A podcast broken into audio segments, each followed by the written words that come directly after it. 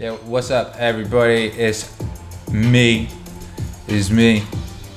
And uh, I was out till five o'clock in the morning, obviously.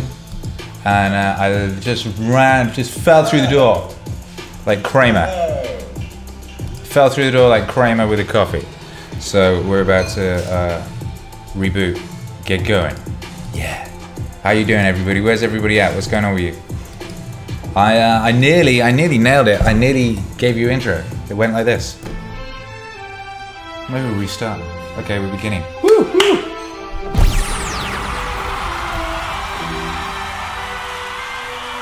Yeah, there you go. There you go.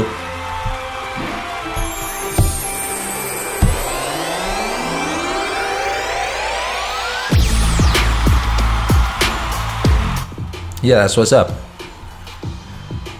Now we got uh, we got sound effects. We got sound effects.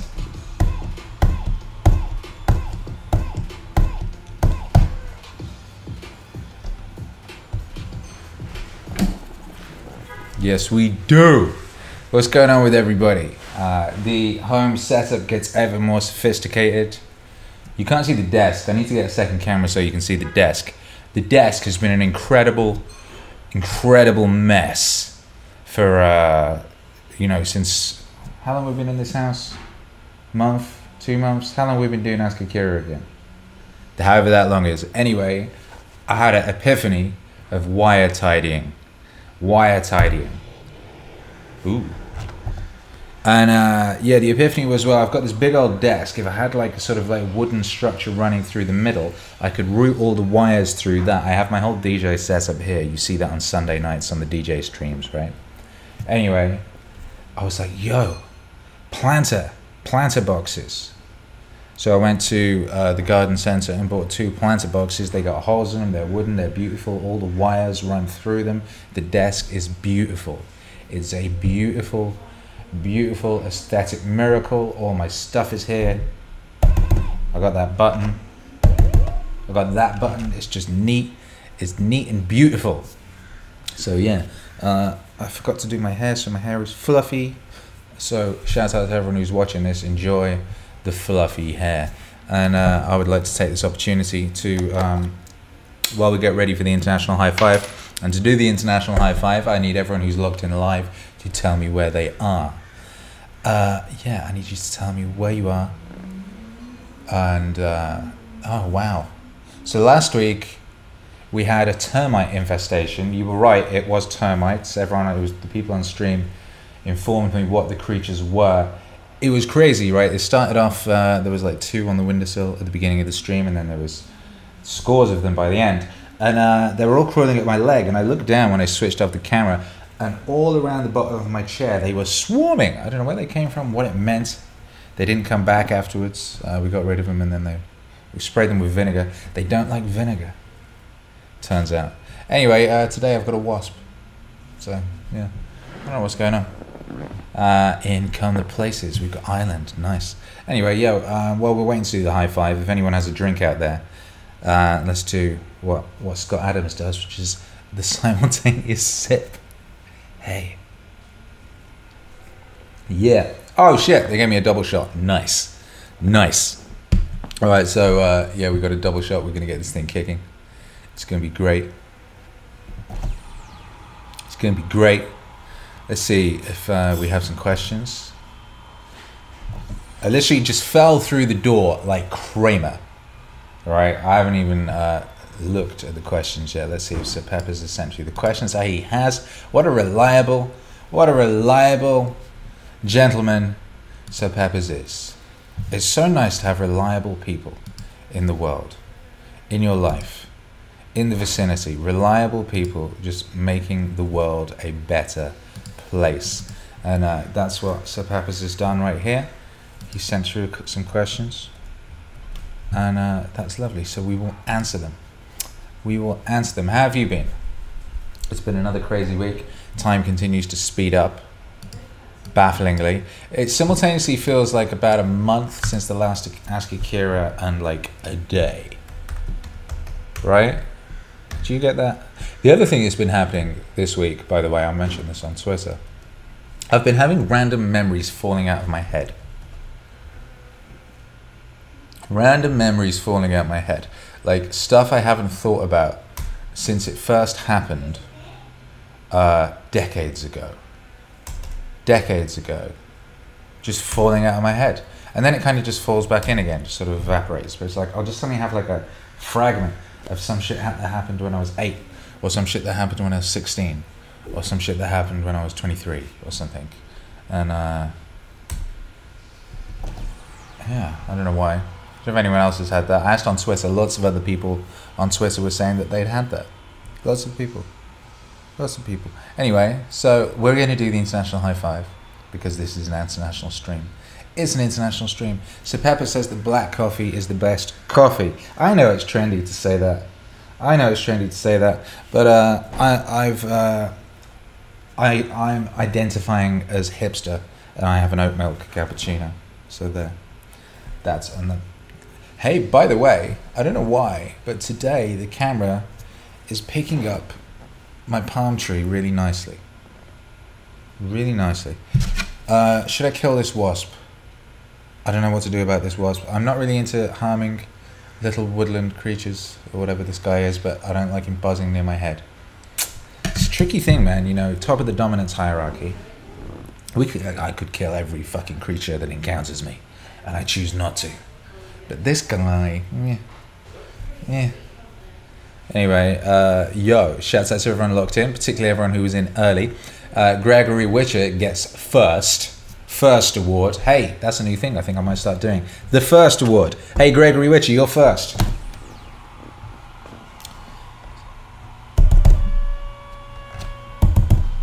yeah, you get some you get some serious sound effects. Henry Pulver says, "I see the dawn is fashionably late." I'm pretty sure I was one minute late. Is that fashionably late? Is that fashionable? Is it fashionable to be one minute late? Pretty sure you have to be a bit more late than that. How dare you? Uh, yeah, Alexander KR, Henry Pulver, JMCG is in Ireland.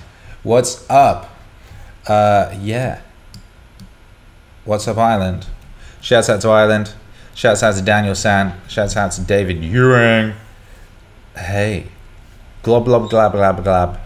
Uh, what? Excuse me. Excuse me, how dare you? Uh, hello, darling.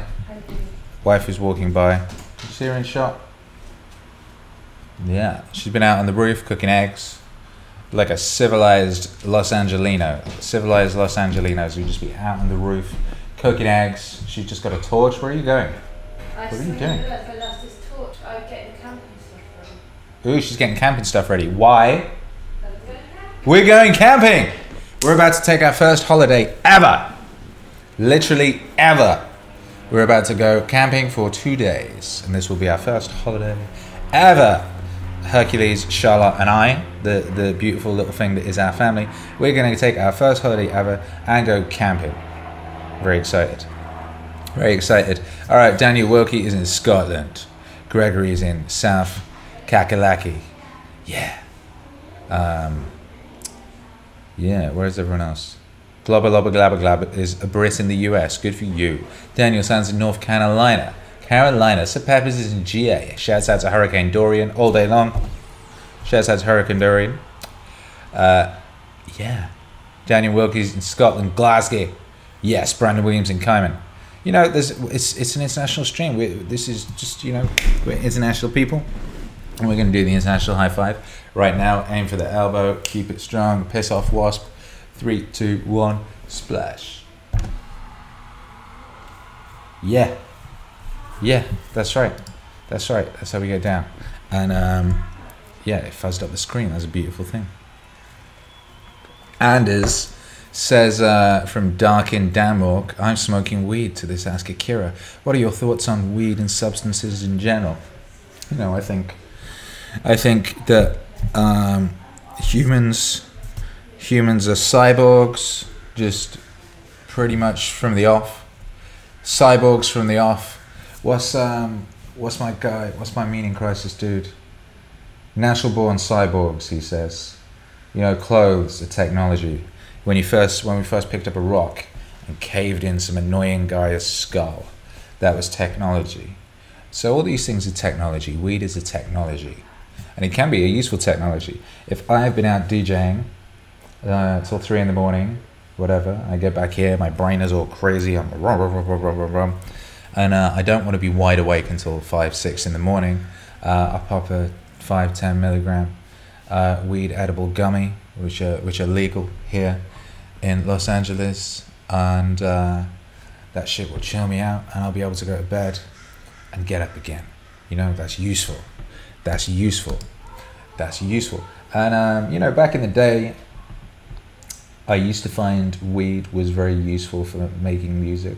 I used to find I found it very good for really zoning in on mixing or editing a video or stuff of that nature. These days, I don't do it. And the reason I don't do it is that um, when I have weed, I can't answer emails. I just can't answer emails. I don't know why.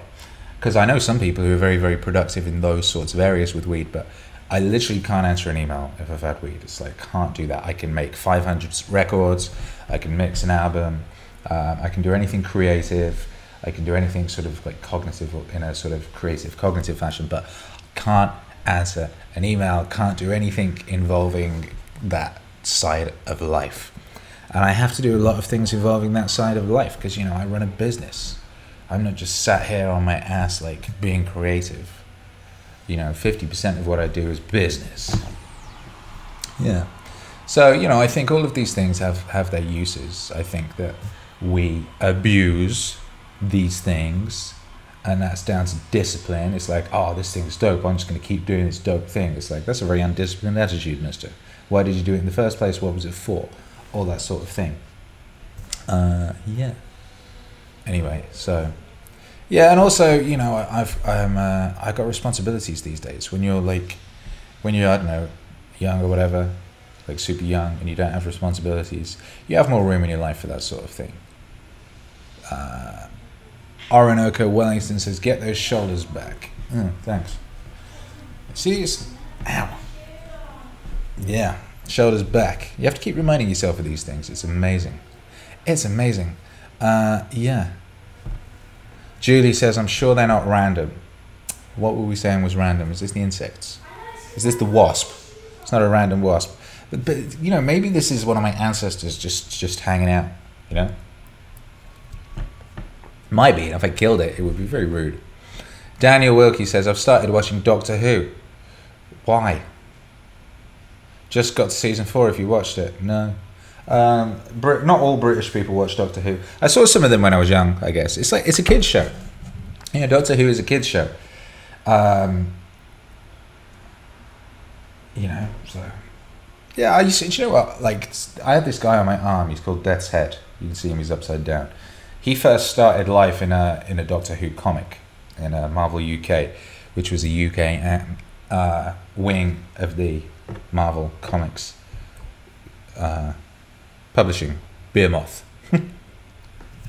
so I've got some love in my heart for that whole thing. But yeah, I didn't, you know, it's not like I watched Doctor Who with any kind of religiosity. I don't watch anything. I don't watch anything, actually. I don't watch any TV anymore. Uh, the last thing I watched was Game of Thrones, and, you know, that, obviously, that did what that did. Uh, which was uh, end in about the worst worst way you possibly could. That show had the most intergalactic Goliath Galactian quality drop off of any artwork I've ever seen. It literally at one point was the greatest human achievement. No, it was close. It was like it was up there. It was one of the greatest human achievements. And then it it just launched itself into the abyss of awful. And here we are. The Pie Man, David Goggins album on iTunes? Question mark. Not for not not now. Um, I currently don't have permission to release that in those places. So ho- hopefully that changes at some point, but it's not right at this second. Right at this second. So right this second, it's exclusively available on YouTube and Bandcamp. You can get it on Bandcamp. You can go download it there, and then you can have it on your iDevice. You can have it in your iTunes. So you can do that. Um, yeah. Those who have swords but keep them sheathed will inherit the world, says Sir Peppers. Sir Peppers is right, as he often is. as he often is. Uh, Ratphone Bowphone says, "When's the Gary V Meaning Wave coming out? No pressure." Yeah, the album's completed. I mean, it was completed last week, and uh, it's with Gary V's team right now. So waiting, we're waiting on on Gary V's team on that one. So that album is done. It's ready to go. As soon as I have the okay, it will be it will be with you. Meanwhile, I just launched straight into the next album, straight into the next one and um, that has been a very intense week working on that. And uh, stage one of the process of that is done, which means that all of the songs are written, arranged, laid out. The sort of foundational music elements are all there. The beats are all there, type thing. Um, my guy Two More V's is doing his thing and adding some extra instrumentation to the tracks. Then I'll be mixing those next week, and that will be done that will be done. Yeah. Um, Adam Book. Sorry for the deep question. Oh shit. Here we go. Uh, but how do you deal with friends who have died? Wow. Still remembering shit for years ago, like you. Tried to keep going like a savage, but these memories still occur to me. Memories are okay. Memories are perfectly okay. It's what you do with them. And that's always a choice. Like, uh, it's always a case of reminding yourself that you are not your thoughts, you are that which observes your thoughts. So you can observe the thoughts coming in, and uh, you can then decide whether you're going to engage with them, uh, if you're going to go into them, if you're going to lean into those thoughts and and investigate their source and investigate what they mean now or what they meant before, things of that nature, or you can allow them to drift off and then they'll come back again maybe but you, you do the same thing. You have to and you have to practice that. It's a daily thing to practice because you'll need to do it every day.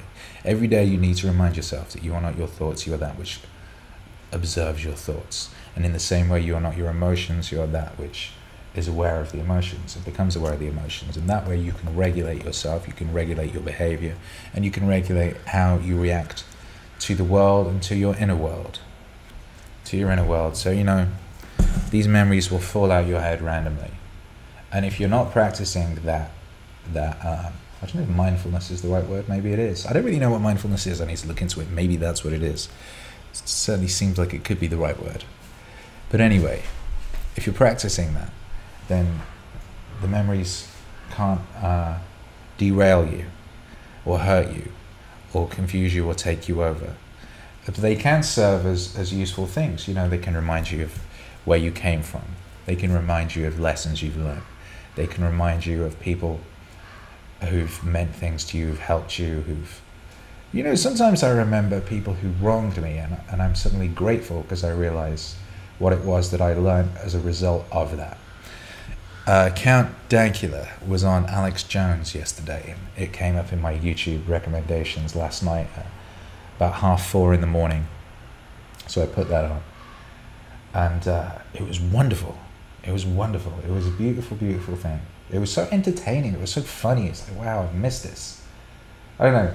You're like, it was entertaining and funny and sweet and like also, and also you know they're very passionate about the things they believe in but it was entertaining and funny and sweet and alex jones told a story of how uh, when he was at school he was a nice boy. He was a nice, sweet boy, and he liked art.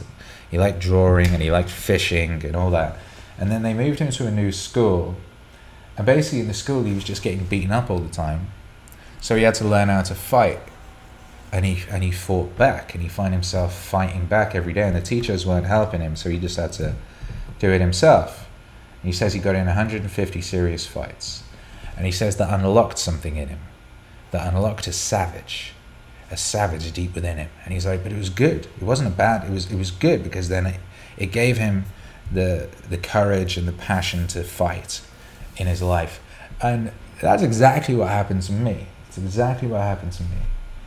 I, I got sent to the school and uh, it was just man. Everyone was just like picking on me all the time. But I wasn't going to take the picking on, so I would fight back. You know.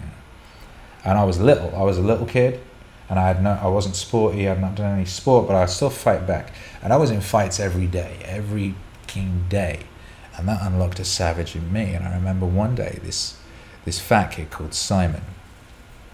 Uh, he was like a henchman of one of the big bully kids, and he was like, "Oh, I can get some cool points by by kicking picking kicking this guy, little Adam." I was called Adam in those days, and um, so he came at me, and I was like, "You've got uh, a governor." on you in physical situations and you're always holding back because you don't want to kill people really. And really you don't want to hurt people. I mean i never did. I never wanted to hurt anybody in my life. This kid just came at me and something switched and like i switched off the governor and i just went in on this kid. And i beat the shit out of this kid. I'd never beat the shit out of anyone. But previously i'd always just managed to kind of like protect myself or stop myself getting too battered. But like i beat the shit out of this kid and uh, he was done after that because it was like I'd beat him up. So he was kicked out of his, his group. He wasn't allowed to be friends with the bully guys anymore. And, and he had to go sit with the, with the kids on the art table or whatever after that. But that unlocked a savage in me. And, uh, and it, I'm really glad it did. I'm really glad it did because that made me what I am now and it made me what I've been throughout my life, which is pretty uncompromising with regards to uh, standing up for myself and being myself and expressing myself and kind of embracing my sovereignty, you know, my sovereignty as a as an individual experiencing this world. So you know, memories, man. There's a use in all of these things. You just got to make it work for you. You got to use them for you and make, and make sure that they're useful. It's like my rules in life before I put anything out are: is it useful? And now my more recent one is before I let anything in is it useful or how can I make it useful? And there's always a way of making it useful, and there's always usefulness to find. So thank you, Adam Buick, for the deep question. Uh, yeah. Let's answer a question that's been submitted in advance. Let's do that. Where are my questions that were submitted in advance? Uh, that was last week's. Oh, these are last week's. Those okay. Those are last week's questions. Why are those last week's questions? We want 42. We want 42. That's what we want. Here's 42. Oh, wow. Okay.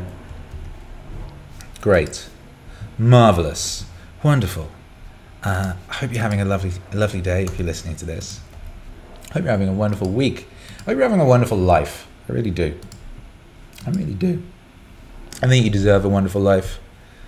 Um, and I think if you don't have one, I think it's something you can achieve. I honestly do. I've seen people with incredibly unwonderful lives create wonderful lives. And oh my goodness, we have a lot of questions. We have a lot of questions, brothers and sisters, this week. So, yeah, let's get into it. Let's just jump right into it. Uh, Anas Sabu. Can you do more Joe Rogans, please? Much love, man. Uh, yeah, I've uh, actually got another Rogan single done, ready to go, so I might drop that soon.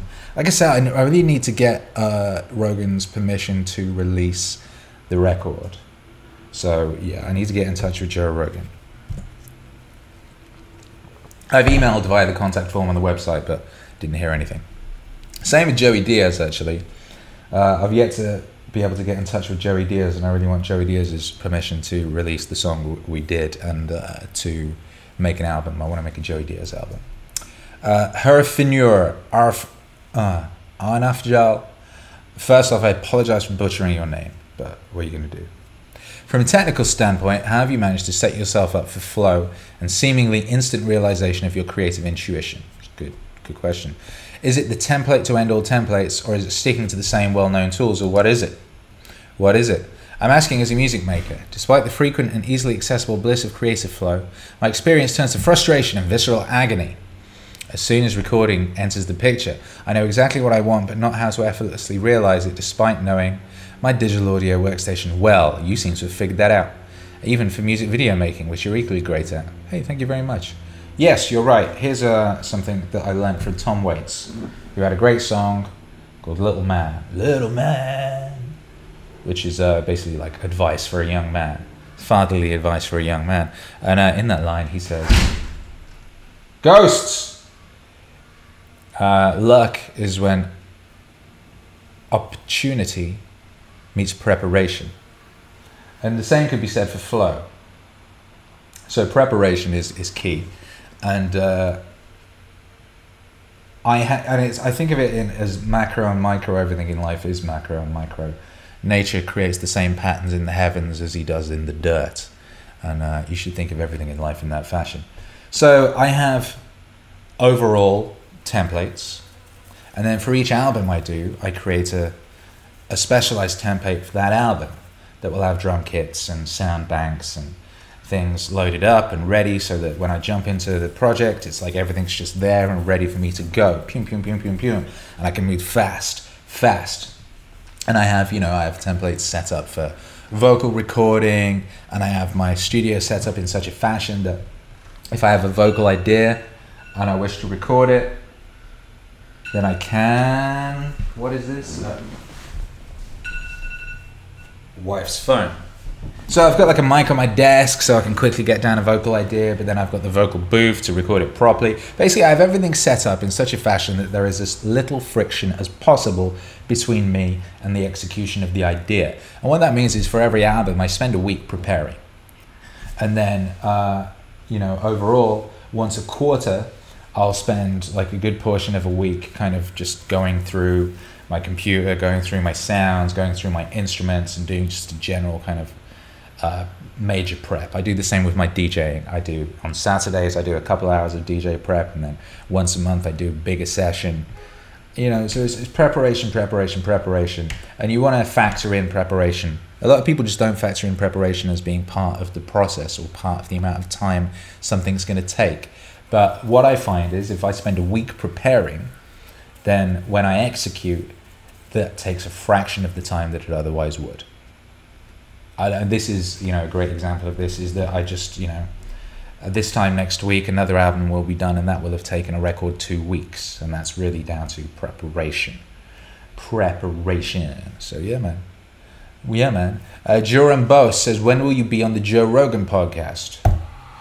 Uh, book them and they will come as Wayne and Garth said to Aerosmith. Uh, Devin you know so when I'm asked basically when if I assume it's when. Uh, Devin says, What keeps you going? Devin Triantos. What keeps you going? What keeps you positive? What's been the great struggles of your life? I'm a huge fan. Soul fan. I found your music at a perfect time. Maybe you found me. Thank you. That's a lot of questions, Devin. That's a lot of question. A lot of question, a lot of questions. What keeps you going? Meaning. What keeps you positive? Context and uh, yeah, context. So yeah, context. So it's you know the awareness that I am at the greatest time to be alive in recorded human history. There has never been a better time to be alive. That's just facts. That's just data. That's just a wasp buzzing around on the windowsill, reminding me. I don't know why he's there. And uh, it's never been better and it could be so much worse. So much worse. You can moan about this, that, and the other. There are problems with the contemporary world, certainly. But my God, would you rather be any any other place in time? You go, oh well, it was much simpler back in the day. Da, da, da. Yeah, but you, you were a lot more likely to die a lot earlier of a lot more of many horrible things. You were a lot more likely to get killed. You were a lot more likely to be drafted into a war. Every generation prior to the boomers was drafted into a goddamn war every generation, and how a bunch of those boomers were actually. You know, like so. Yes, context. Context. Uh, what was the rest of the question? So yes, meaning keeps me going. Context keeps me positive. And the great struggle of my life, what's the great struggle of your life? The great struggle of my life has been with myself. And continues to be and will forever be. And for a long time, I didn't realize my struggle was with myself. I thought my struggle was with the world. I thought the world was unfair. I thought that, you know, the elites and the powers that be and all these things were conspiring to make life hard, make life awful. And uh, I externalized many of my problems. I blamed things on other people. Oh, my parents. Oh, my upbringing, oh, the things and the this, that, and the other. It wasn't until I looked within the, and, and started uh, combating there and then started having real success. Like, oh shit, oh shit, find the answer within. As the Boo Radley song went, and I can't, don't know who that was quoting, but it was quoting someone. So I realized that actually the struggle was with myself, and I realized it was myself that I had to vanquish and uh, work on. And that the world, as I experienced it, was an externalization of everything within. And ever since I worked that out, shit has been going way better. Way, way better. And every day, I, I'm at war with myself, and every day there is a small victory. And tomorrow there will be another battle. And every day there will be fresh battles. And some you win and some you lose. But it's a war, and it's going on your whole life. And at the end of that war, you will die. And what an adventure that will be. What an adventure that will be. Oh my goodness. Yeah.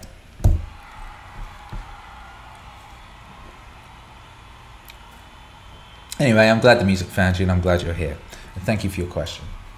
Devin Bielzek, I can't pronounce anyone's names today, says, Does your son enjoy being a part of your process and having been in your music videos?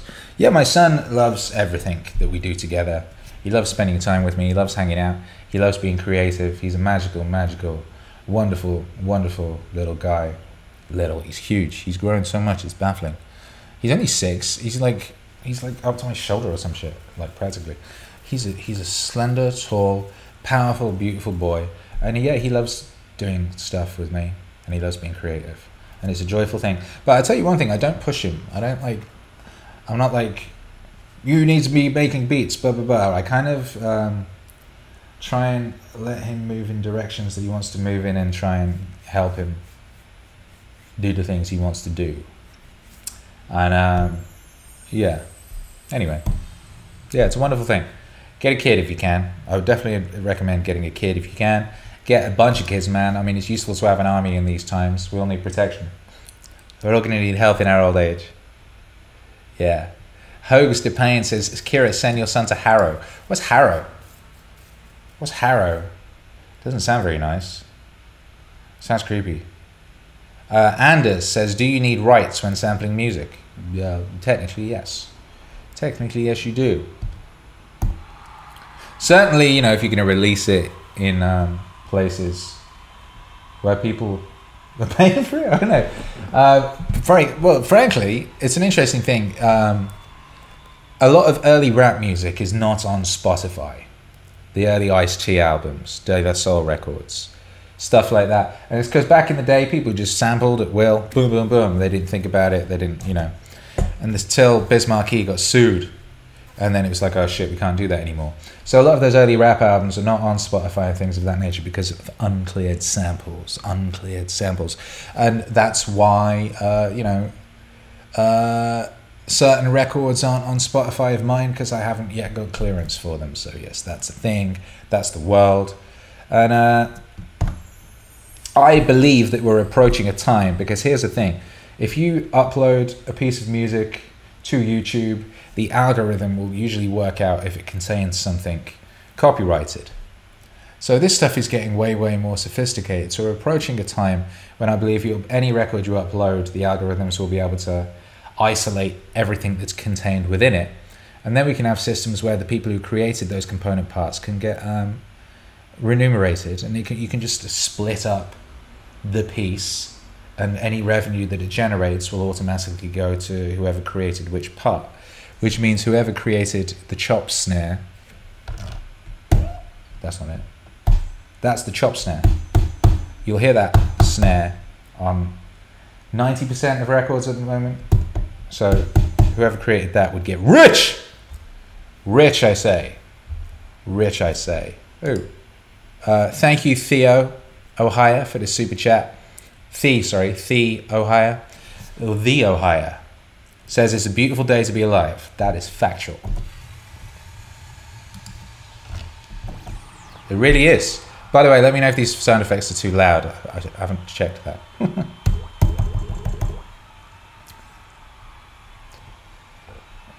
yeah.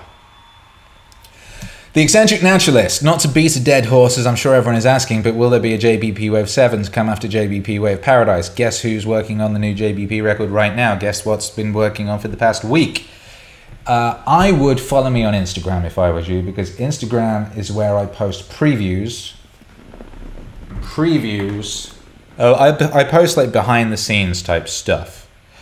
I post behind the scenes stuff on Instagram in the story, and I've started posting a few just on the main picture. I posted this yesterday. It's never been better than this. Mm-hmm. And it can be so much worse. Oh shit. It's never been better than this. And it could be so much worse. Yeah. It's never been better than this, and it could be so much worse. Never been better, and it could be so much worse. So that's a song from uh, what I believe is going to be called JBP Wave Father or The Father. I don't know if it's called Father or The Father. But anyway, um, yeah, that's the record that I finished tracking, arranging, laying out, etc. Last night, I was in the studio till three thirty in the morning. So yeah, so there you go, world exclusive, world exclusive. That's what's up with that. That's what's up with that. Yeah. Yeah. Uh, Drone Racer says rights to IP last too long, should be free to all after a short limited time. Tricky thing, isn't it? It keeps getting extended. It used to be 50 years after thing, a thing that existed for 50 years. It was then anyone could use it, and uh, Disney keeps sort of suing because they don't want Mickey Mouse to become open source, essentially, like Popeye is. Popeye is now in the public domain. If you want to use Popeye as a logo for your company or something, you can. You can. Yeah. Joran says, Why is your beard such a different color from your hair? Well, it's because I bleach my hair. and I don't bleach my beard. That's the answer to that. That was pretty easy. I like it when you have an easy question. An easy question. Thank you for the easy question, my friend. I appreciate you. Uh, Cindy Bailey says, Who was your first philosophical love? Musically, mine was Peter Murphy, and then I hear Alan Watts on being God. Mind blown. Yeah, thanks. First philosoph- philosophical first love, musically. It's an interesting question. It's a very interesting question. I was uh, very interested in questions of the mind and the soul and the spirit from as long as I can remember. Long as I can remember. Shit, man, it's a hard question. Maybe it was Morrissey. Does Morrissey count? Maybe. I don't know. Maybe, I don't know. It was comic books, you know, comic books. The comic books of, of the likes of uh, Grant Morrison and Alan Moore and people like that. I loved, man. I loved. Oh man, I found something that really like, sort of, gave me some strange feelings. Some strange feelings. I had a memory fall out of my head yesterday, and it was a memory of being eight years old and reading a Todd McFarlane illustrated Spider-Man comic for the first time. I was in hospital. My dad bought me a stack of American comics, and they were these. Uh, I always loved Spider-Man from when I was very little. My mum painted them on my bedroom wall when I was two, and I had these Spider-Man comics that, and they were the Todd McFarlane drawn ones. And it had, you know, it was when Venom first appeared. I had the very first Venom appearances, and there was this wonderful one with the lizard and stuff. But um, around that period, Peter Parker, the Amazing Spider-Man, was married. He was married to a beautiful, curvaceous redhead called Mary Jane Watson Parker. She was a model and an actress, and she was completely different to him in every way. And she challenged him. And uh, she met, he was like, I guess, a kind of working class socialist sort of a type, I guess, leaning in that direction. You know, wasn't very good at making money. Probably kind of thought that money was bad, stuff of that nature. And she was, you know, she really encouraged him to make money and to go out there and be the best him. And she loved him and encouraged him, but she also challenged him and inspired him and she also like banged the shit out of him like regularly. There's some panel I posted yesterday where like he's really knackered and stuff. He was up till five in the morning web slinging, and he's got to wake up and go and make some money. And like she, she wakes him up by like slipping off her negligee and being all sultry. And it's like, I was like, damn, I want that for me. I want that for me. I want a, like a hot, cool, amazing wife who's different to me and challenges me and and you know is amazing in all these respects. And now I have one, and it really weirded me out looking at this comic because Mary Jane Watson Parker in the comic, as she's illustrated there, looks just like my wife. It was crazy. She looked just like her. It's like, damn, I basically manifested that. And then I started feeling bad for like kids today, because like, uh, you know, like that kind of relationship, an aspirational relationship, but you don't see it very often in contemporary media. It's kind of weird.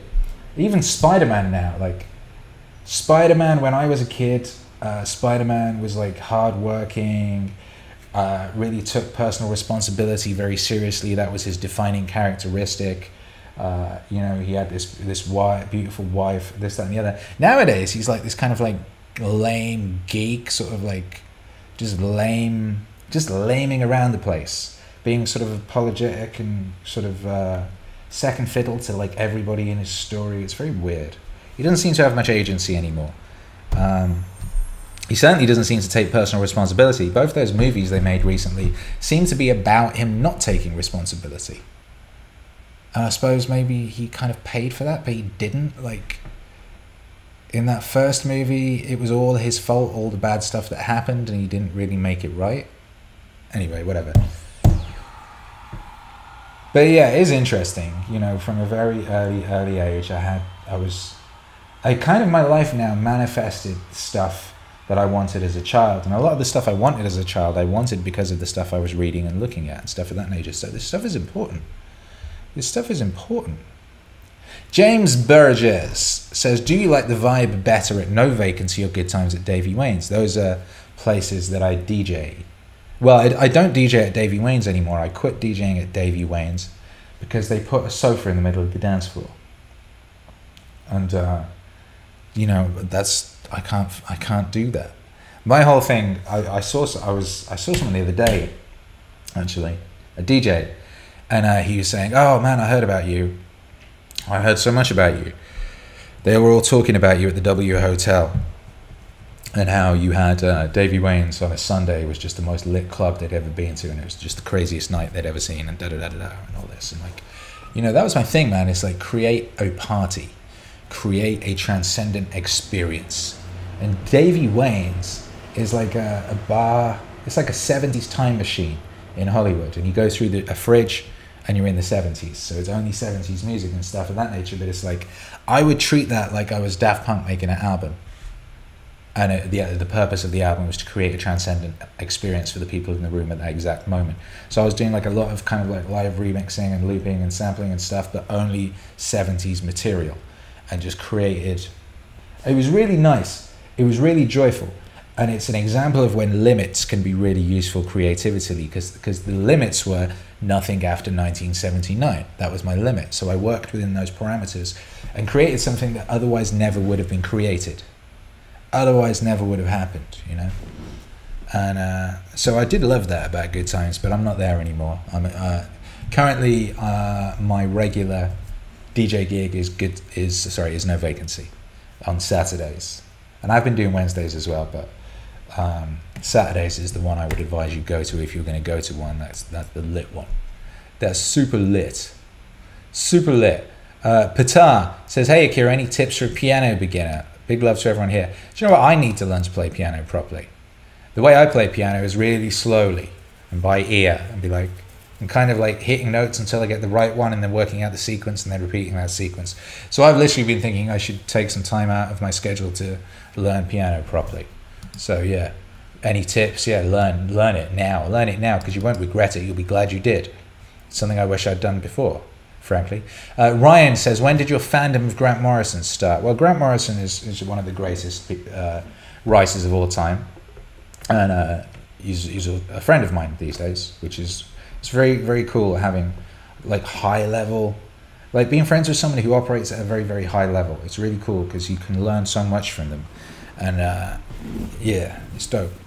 And um, man, I don't know, man. I mean, I think I read Arkham Asylum when I was ten, maybe. But uh, it was the Invisibles that made me like really love Grant Morrison, and uh, then I really loved uh, the Filth. I have I have the monkey, the communist space monkey from the Filth tattooed on my back. Uh, that asshole monkey. Uh, I really loved his Final Crisis stuff. I really love the stuff he does with Jack Kirby's characters. There's a story he did with uh, uh, Thingy Bob. Shoot, why have I forgotten his name? The escape artist character uh, from Jack Kirby's Fourth World, whose name suddenly escaped me. Anyway, it's one of the best things I've ever read. It's so heartbreaking, so tragic, and then so wonderful. I don't, I can't spoiler it really. Grant Morrison is really, really good at writing people into the worst situations possible, and then showing you how that actually can be good. And they, they might be dead. They might be paralyzed. They might be, you know, the worst thing or possible might have happened to them. Dead children, all sorts of. But like somehow, somehow Grant Morrison shows you how that can be transformative in, in a, a useful or good way. Weirdly, um, yeah, yeah. Just consistent, just consistent greatness from Grant Morrison. Consistent greatness, and work that's just so multi-layered and so dense. One page, you could be looking, reading one page, rereading one page for years and find new depth within it. Uh, yeah. Damn. Damn. How the hell have we been going for 50 minutes already? I've, I've got a ton of questions left. Shoot. All right, I need to I need to get in. I need to get in. Uh, WM Oh no, sorry, Gregory Witcher. No, where are we? Cindy Bailey. Tristan. Tristan Stoutenberg says, How do you think about hyperproductivity and working with others? Oh, uh, as in how, how would hyperproductivity work when working with others? Well, I've been trialing it. And it really helps if you're working with people who are simi- similarly, similarly motivated as you and similarly conscientious. That helps. Um, but uh, it depends what you, who you're working with, how you're working with them. For example, I work with people on my videos, and some of these people I work with, uh, and I pay them. And uh, I've developed good relationships with these people where they understand what I want, they understand what I'm going for, and uh, they work at such a speed that it works with what I'm trying to do. And I also don't have unrealistic expectations and plan my process is ahead and I have systems built in for all of these things so it works and flows and there's as little friction as possible. So the same principles apply, but when you are working with other people, you have to bear in mind that they're not you and you have to account for things like, you know, how long they're going to take and how motivated they are and things of that nature. So you need to have realistic expectations baked in. Otherwise you fuck your whole shit up. Gregory Witcher says, Do I remember correctly that you mentioned turning down work for Coca Cola? Would you ever consider a larger entity or something similar being a backer to you? I'm thinking specifically of something akin to Eric Weinstein's risk advertising model for his The Portal podcast would be of higher interest to you if so. I don't know what his risk advertising model is actually. I don't know what's going on there. I saw that, was it yesterday? He'd taken down one of the videos from YouTube because he said didn't like one of the adverts that was shown on it. I don't know if I got this completely wrong because I was going to text him and then I forgot. I was like, if that's what happened, that was very boomer because you can just turn off video advertising in, the back end of YouTube. You don't need to delete the video. Maybe I got something wrong there. Maybe there was he had an advert within the video. So I don't know what that is. Um, I do know that yes, in when I was signed to Interscope, my uh, at the time approached me about letting Coca-Cola use "Oh What a Glorious Thing" for an advertising campaign, and it would be like someone would wake wake up and they, my song is like, in the song I'm talking about my day and waking up and stuff, and it would follow the lyrics, but the person would the first thing they would do would be go to the fridge and pull out a Coca-Cola and crack the Coca-Cola, and uh, at the time, I was- and I was like, rub, rub, rub, no sellout, I'm not doing that. You can go shove it up your butt. Um, you know, these days, uh, if a giant company came to me with millions of dollars, maybe the smarter thing to do would be to take the million dollars and reinvest those into the business, and therefore, uh, you know, make the business bigger and more useful, and reach more people and help more people. Maybe that's what I would do. It's it's a case by case thing, I would say.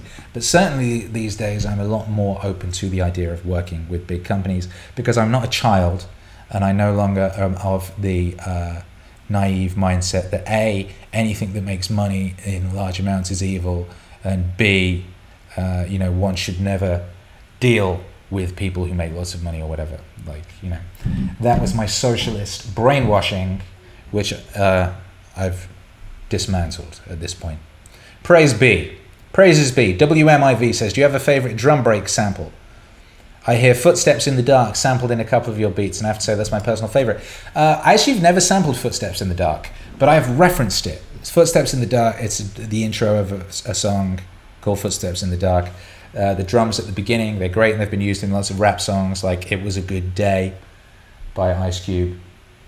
And. Uh, Ginseng uses it a lot. What I did was I kind of I, I sampled the groove of that loop. So I've sampled the groove of that loop and then made new drum loops using that groove, but with different sounds, if that makes sense. But uh, certainly I, I have a ton of favorite drum uh, grooves and drum loops. I have a bunch of them. I have a massive library of them. And that's certainly one of them, yes. Yes. Uh, Conjure, Conjurage Doll says, How do you keep your intense focus? I keep getting excited about new opportunities and it keeps me fin- finishing the thing in front of me. You must get lots of opportunities. How do you deal with this? Yes, I do. And you have to focus on the project at hand. Otherwise, you won't get it done. Otherwise, nothing will get done. So you have to kind of have to have a tunnel mindset when you're working on a thing. So you need to block off time and be like, I'm just working on this thing. And maybe you want to create time in your day for entertaining other possibilities and entertaining other projects perhaps. Perhaps you spend eight hours a day working on your main project and four hours on a side project or something of that nature. But certainly you need tunnel vision you need to block off time you need to focus on the job at hand and you also need to put in deadlines otherwise you'll never release anything or you'll never finish anything. You need to finish. You need to finish you need to execute complete distribute and then move on and a lot of people will get stuck in the first phase. You know, it's why you've got to enforce deadlines. You've got to set yourself deadlines and enforce them. You need a calendar, you need a schedule, you need to break your tasks up into blocks of similar activities, which is batching, batch things. So, you know, last week, uh, what day was this? You know, this week I batched part of the, the part of the process of an album, and that was done and then this weekend I'm batching another part of the process, and then next week I'll be batching the final process, and it will be done. Then I will move on to the next project, and uh, that's that's what you got to do, man.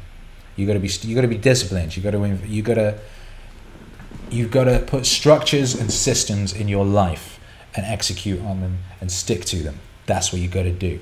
Discipline equals freedom.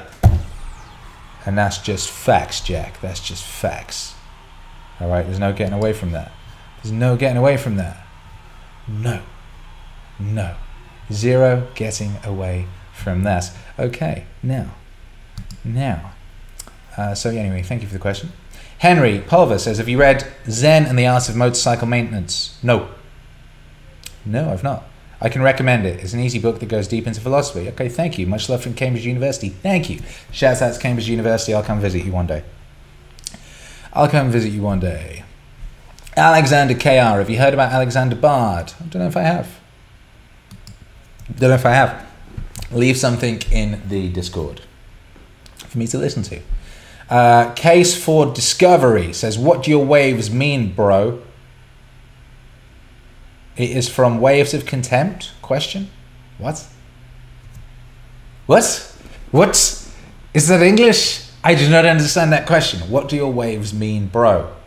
It is from waves of contempt? Question. How can I decipher this this bizarre hieroglyph? Well, do you know what the waves mean? That's what the waves mean. Uh, Cindy Bailey, two questions. What happened with the termite plague of biblical proportions? I really hope that's settled. Uh, I really hope that's settled. And this is less of a question, more of a suggestion. Use Dalis Car's create and melt in a goth Meaningwave. Okay. Okay, Dalis Car create and melt. Uh, drop that in the Discord or DM it me or something. How about that? Uh, yeah, the locusts, just, man, I sprayed those motherfuckers with uh, mother frickers. I sprayed them with vinegar. I murdered them. I murdered them all with vinegar. And that was that. They didn't come back. So I guess they were just a visiting visiting plague that were just there for that moment to remind me of something or make me think of something or to just distract me from talking to you guys and just to train me in the art of communication whilst being distracted by armies of biblical mini creatures. So yeah, uh, thank you. Cindy.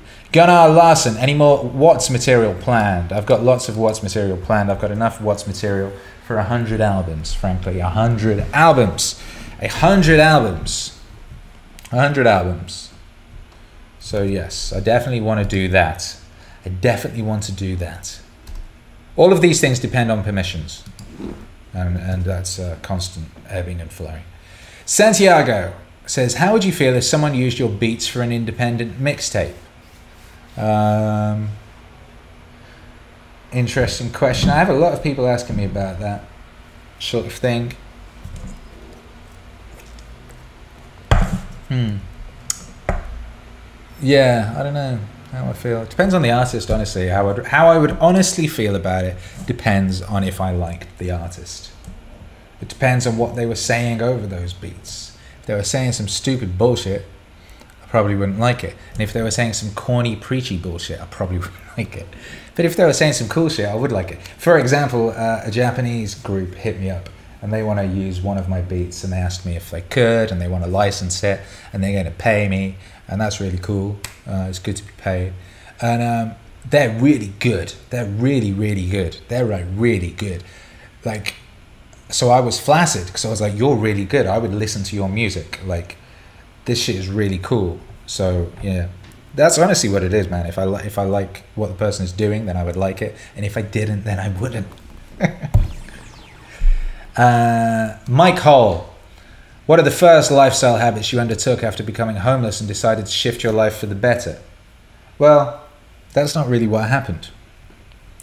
Um, that's not what happened. I wasn't thinking of it like that. I was just in struggle mode, man. I was homeless, you know. I was homeless for a couple a couple times, but when I was homeless in London, uh, I was homeless in London for a bit and sleep in the train station and in some flower beds. I slept around the back of a bakery one night, and then I found some some some friendly smackheads, and I swear I manifested them because I'd been reading Irvine Welsh's Trainspotting, and they were just like something out of Trainspotting.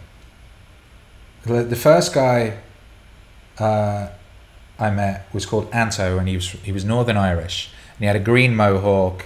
He was like a straggly punk, grebo punk type guy, and I met him at, by a train station, Turnpike Lane, I think it was, and he was selling travel cards, which is the thing they used to people used to do in London before uh, tap cards came along.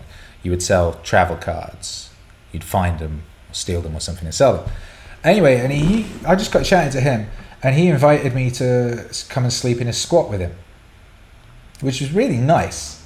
Also, it's like also a ridiculous thing for a teenage boy to be like, oh yeah, I'm going to go stay in this squat with these junkies, but I did. Um, and he was really nice, and he had this girlfriend, and she was Scottish, and I'd pretended to be Scottish, by the way, because uh, I'd been doing door to door gas sales, and uh, they tell you in door to door gas sales that sales salespeople with regional accents do better, and I developed a Scottish accent from reading Trainspotting and it's written in phonetic Scottish. So I was reading it out loud in my head. So I was speaking like this because I'd, I'd kind of learned to speak like this because I was reading the book. And it would write things like, oh, you dosh cunt and shit like that. So I knew some colloquial isms. It's pretty bad now, to be honest, but it was better then. So I, I just, default mode, when this guy spoke to me, I kind of went into this Scottish accent. It's a bit like wearing a mask, I guess. I was a bit scared. And um, then I had to just keep pretending to be Scottish the whole time I was staying with them um, in this squat in London, which is how I basically got to where I got to. And it was like, and it was staying in that squat, and they had a mattress in the corner that they let me have, and no one was allowed to touch it because they all had lice. So they left. I had this mattress in the corner of the room, and there was like maybe four to ten of us uh, in that room at any given time. And I got myself a job at, um, at a press office for books, and I was a photocopy boy and I used their internet to do to make my own uh, to publish my own music fanzine, my own digital online magazine, which was a very new idea. And uh, then I used that as a platform to get a job at a music website. And I lied and said that I had I'd written for uh, Mojo magazine. And in those days, like you could get away with those sorts of fabrications because you couldn't just Google search anything and check it. Um, so I guess in answer to the question, what lifestyle habits did I undertake to when I decided to shift my life for the better? I don't know, man. I didn't shift the lifestyle. I was, I was just fighting. I was just fighting. and just scrabbling out there and hustling and making opportunities and just going super hard. Just making opportunities. I would, you know, I'd shower. We didn't have a shower in the squat. You know, I'd wash in the bathroom. I'd get in to work before anyone else and I'd like have a horse bath in the bathroom. And um, yeah, just, just, and every opportunity that came my way, you know, I, I made the most of that. I made the most of that. Like the music, the job I got at the music website is because I met a guy at a gig. I was going to gigs trying to be a music journalist because I figured if I could become a music journalist, that would get me in the music industry, and then I'd be able to make music. Because at that point, you had gatekeepers, and it was all about sending demos to record labels. So I figured I could sidestep that, and uh, and I met a guy at a gig who was managing a band called My Vitriol. Oh yeah, and basically, yeah, I just like leveraged that into a contact of his to get an interview, and then I aced the interview. I fabricated a back, fabricated an existing career as a music journalist. I was writing. I'd been making my own fanzine since I was thirteen, so I could do it. I was doing it. Um, I just kind of like fabricated who I'd been doing it for, and uh, and then I got into the music industry. And then you know, a few months later, I was able to rent my own apartment and leave the squat. But yeah, I didn't start like putting life, like deliberate. Um, lifestyle habits. I didn't even start thinking about the world in that way for a long time. For a long time. Uh, so yeah. Yeah.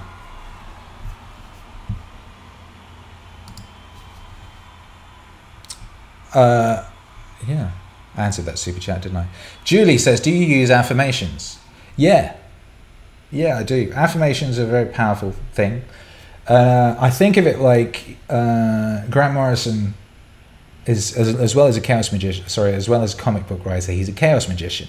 And one thing they do in chaos magic is a thing called hyper sigils, and that's like you have an intention, and you write it down, and you remove the repeating letters and the A's and the E's and things like that, and you, you turn it into a glyph, and then you meditate upon it in some fashion, and then you burn the paper or whatever, and what it is doing is taking the intention and burning it into your subconscious so that then your subconscious works on that intention and then makes it more likely to happen basically. Because uh, like you know uh, most of what you do is subconscious. System one system two. System one is kind of unconscious stuff that you do. Reflex habit without thinking whatever. System two is where the brain pays attention and so takes over so the more that you can, when you want things to happen, you want to, achieve something, it's helpful to put it in your subconscious. And that's all affirmations are. An affirmation is burning something into your subconscious.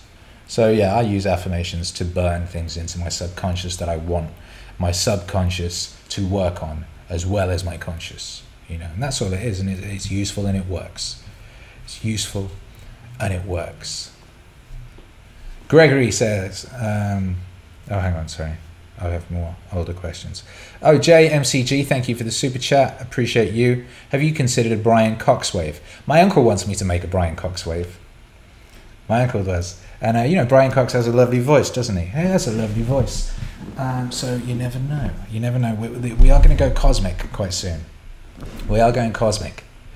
Uh, the cosmic stage of the Meaningwave universe is going to be unfolding. So, yeah, we shall see we shall see. Um, Sir Peppers, thanks for collating the questions, my guy. I appreciate you. Says, what would you say is your favorite uh, album or EP cover art? From your own albums or EPs, on a, an all-time favorite. From my own, what's my favorite cover art? Oh, I don't know. It's a good question. Um, I'm going to be lame and say I don't know. Is that fair? That's not fair, is it? I should probably just do one. Uh, let me have a look at them.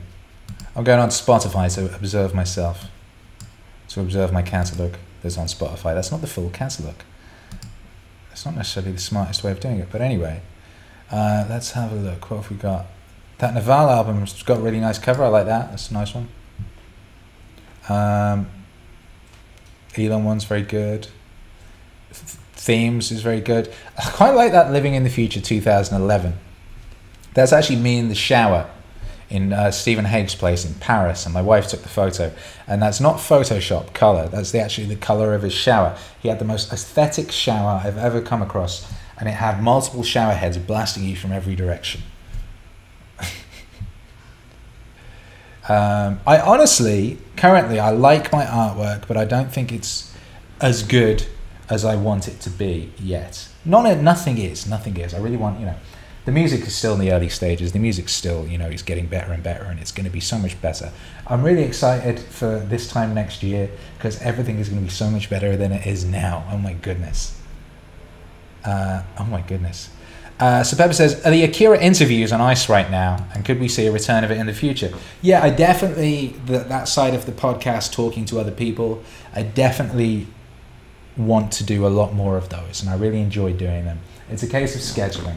And currently, we've been focusing on the albums and uh, trying to get ahead on that, working on getting ahead on that.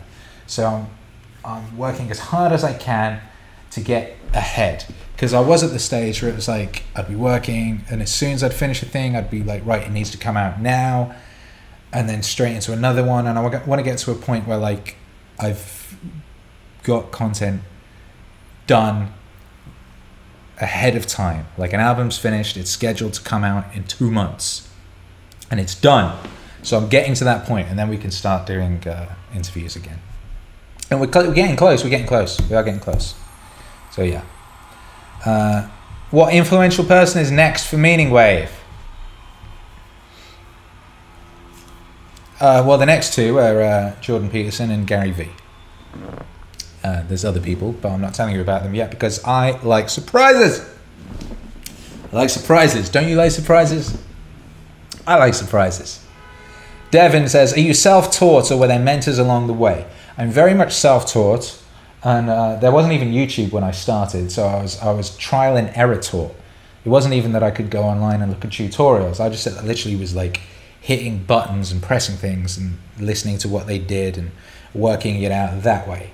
Now, along the way, uh, there were a few mentors because uh, when I got my first record deal, um, Interscope Records put me in with some producers, and I worked with a guy called James Brown, and I, I learned a great deal from him, and, and I've got so much eternal love and admiration for that man.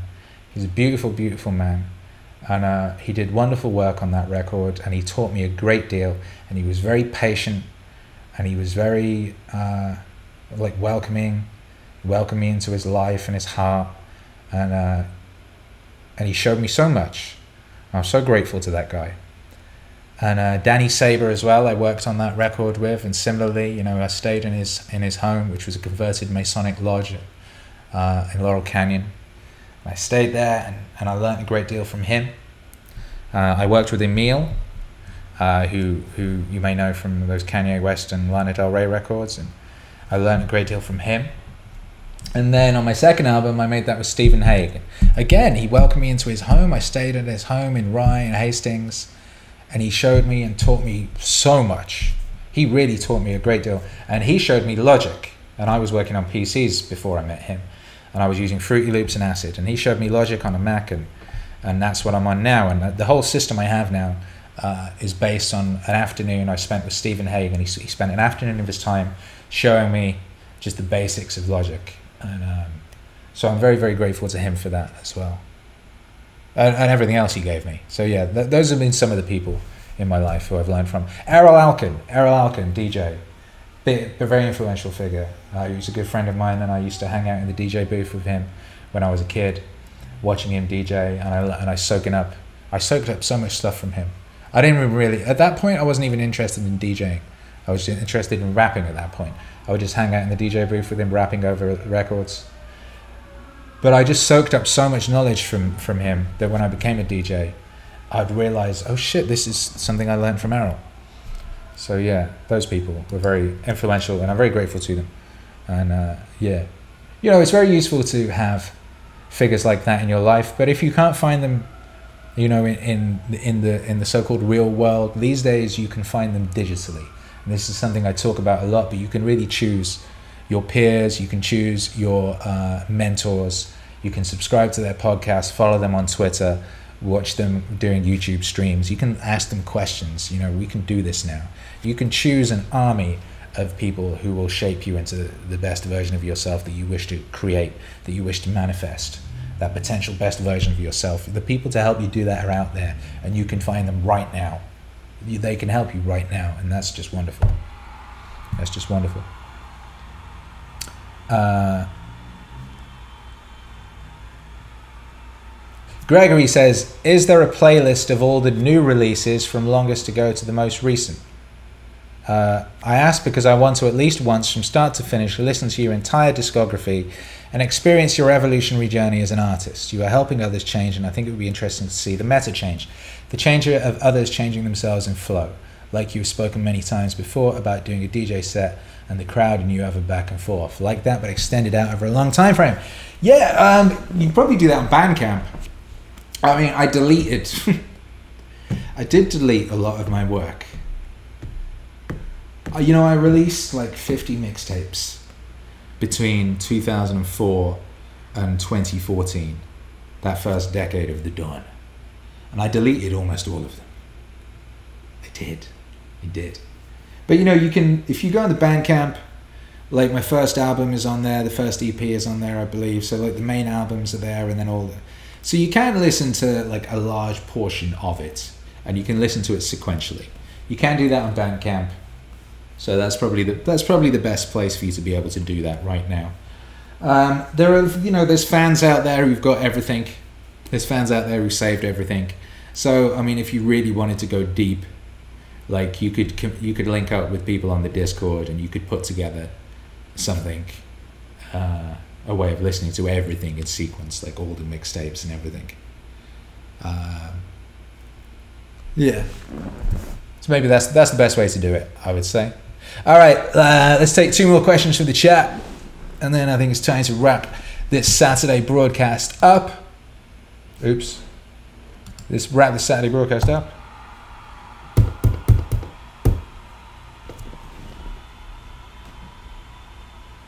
Uh, yeah, let's have a look. What's going on? Bandcamp, yeah, Bandcamp. The link is in the bio. The link is in the video description. Yes, it is. Uh, yes, it is. All right, random question. I just scroll and drop a random question. Did someone ask something really early that I should answer? Daniel says, I love the intro and the sound effects. Thank you. I love them too. Oh, I can put a delay on. Let's see.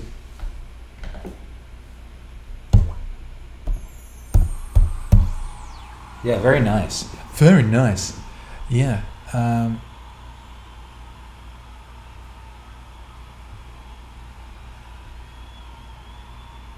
oh, okay. Zap says, "Have you or would you do a live streaming set?"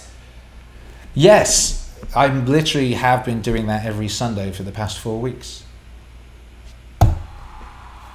So yeah, every Sunday here, live from Don Towers, we're doing uh, live DJ sets, and then uh, I take the audio from that and upload it as a mix later on, the, best ones anyway.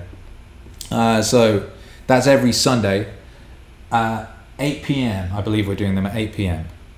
I think 8 p.m. is the right time, and they're really cool. They're really enjoying them. And I did one uh, on Thursday as well, an impromptu one.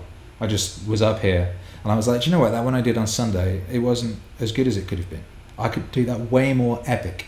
That could be way more epic. So I just switched on the stuff and did it, and it was sick. I really enjoyed it, and it came out great. And uh, that's the Studio Ghibli, Ghibli and Chill mix that's up on the YouTube now. You can listen to that. And if you're on Patreon or Subscribestar, if you uh, support the Wave in either of those places, then you uh, can get you have access to watch those live streams uh, after the fact the archived recording of them you can watch those there so if you want to watch some live sets go over to patreon or subscribe to Akira the Don and uh, if you're paying any any level tier you can watch those streams and you can download the audio that's where you can do that so I'm, ple- I'm pleased that I found that was really cool because I really enjoy doing those. And like, you, there's nowhere really on the internet you can legally put DJ mixes these days. It's very difficult. Um, Patreon and Subscribestar is a good solution for that. And also, by the way, uh, Jordan Peterson's ThinkSpot, social networking, uh, crowdfunding, blog platform, uh, is about to launch. And your friendly neighborhood Don is going to be there, and we're going to be doing some real cool stuff there. Some real cool stuff there, and I'm pretty excited about that. And part of that will be doing gigs, doing live sets, and things of that nature. So I'll be telling you more about that over the coming weeks, but that's coming up pretty fast. Uh, yeah, I've been having some really exciting conversations with them. They've got some really good technology on the back end. You can do, we can do stuff with that platform that we can't do anywhere else currently. So that's very exciting. So I'm excited for you all to uh, to come over there and for that to get going. And uh, yeah.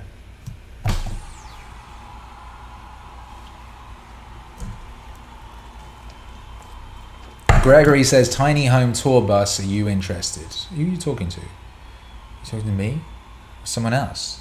What's a tiny home tour bus? What's a home tour bus? Is that like a tiny bus that you just drive around your house? Name a future Meaningwave cryptocurrency. Well, I'll tell you when we launch it. I'll tell you when you we launch it. Yeah, you excited? Uh, Apollo says I was listening to Noah Shebib and forgot about the stream. Well, I'll forgive you. I'll forgive you. 882 says, Brother, you're Polish, aren't you? Um, my grandfather, he was very Polish. He was very Polish. Very, very Polish. A noble, a noble Polish forehead. And uh, kidnapped by the Russians at, as a teenager, put in a concentration camp. He was called Tadeusz. Tadeusz Narkiewicz. He drove a tank. I live in a penthouse in West Hollywood. It's, I just think about that shit all the time. I just think about that shit all the time. Just interge- intergenerational strides forward. You know, my dad was born in a slum. Technically a slum. It was technically a slum. He was born. My mum was born in a slum as well. The houses they lived, she lived in, I think it was her. Like they didn't have windows. They were just all stacked on top of each other. But, you know, they had houses couple generations before that, they weren't houses, you know. Granddad in a concentration camp, father in a slum. Hercules was born above a kebab shop in Hackney Wick. And now we live in a penthouse in West Hollywood. I'm looking out the window, and there over there is the Hollywood sign. There's a palm tree behind me, and I'm using incredible technology to communicate with this audience of this international audience of bad, bad, bad, bad motherfrickers across the globe, which is you, and you, and you. Here we all are. Here we all are, at the peak of recorded human civilization, on this on this absolutely freaking beautiful day to be alive. So, thank you. Thank your mum. Thank your dad. Thank your grandmother, thank your grandfather. Thanks to everyone who, who died and suffered and lived that we may enjoy this miracle. Thank you everyone for being here. This has been Ask Akira. Meaning is the wave. Wave gang or drown. We'll be back next week. You'll be able to listen to this on the podcast feed. By the way, that's all up to date. So you subscribe on your podcasting thing of choice.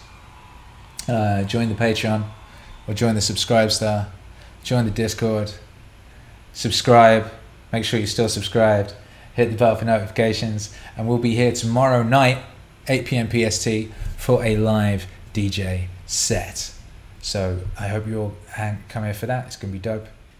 And yeah, appreciate you. Get after it.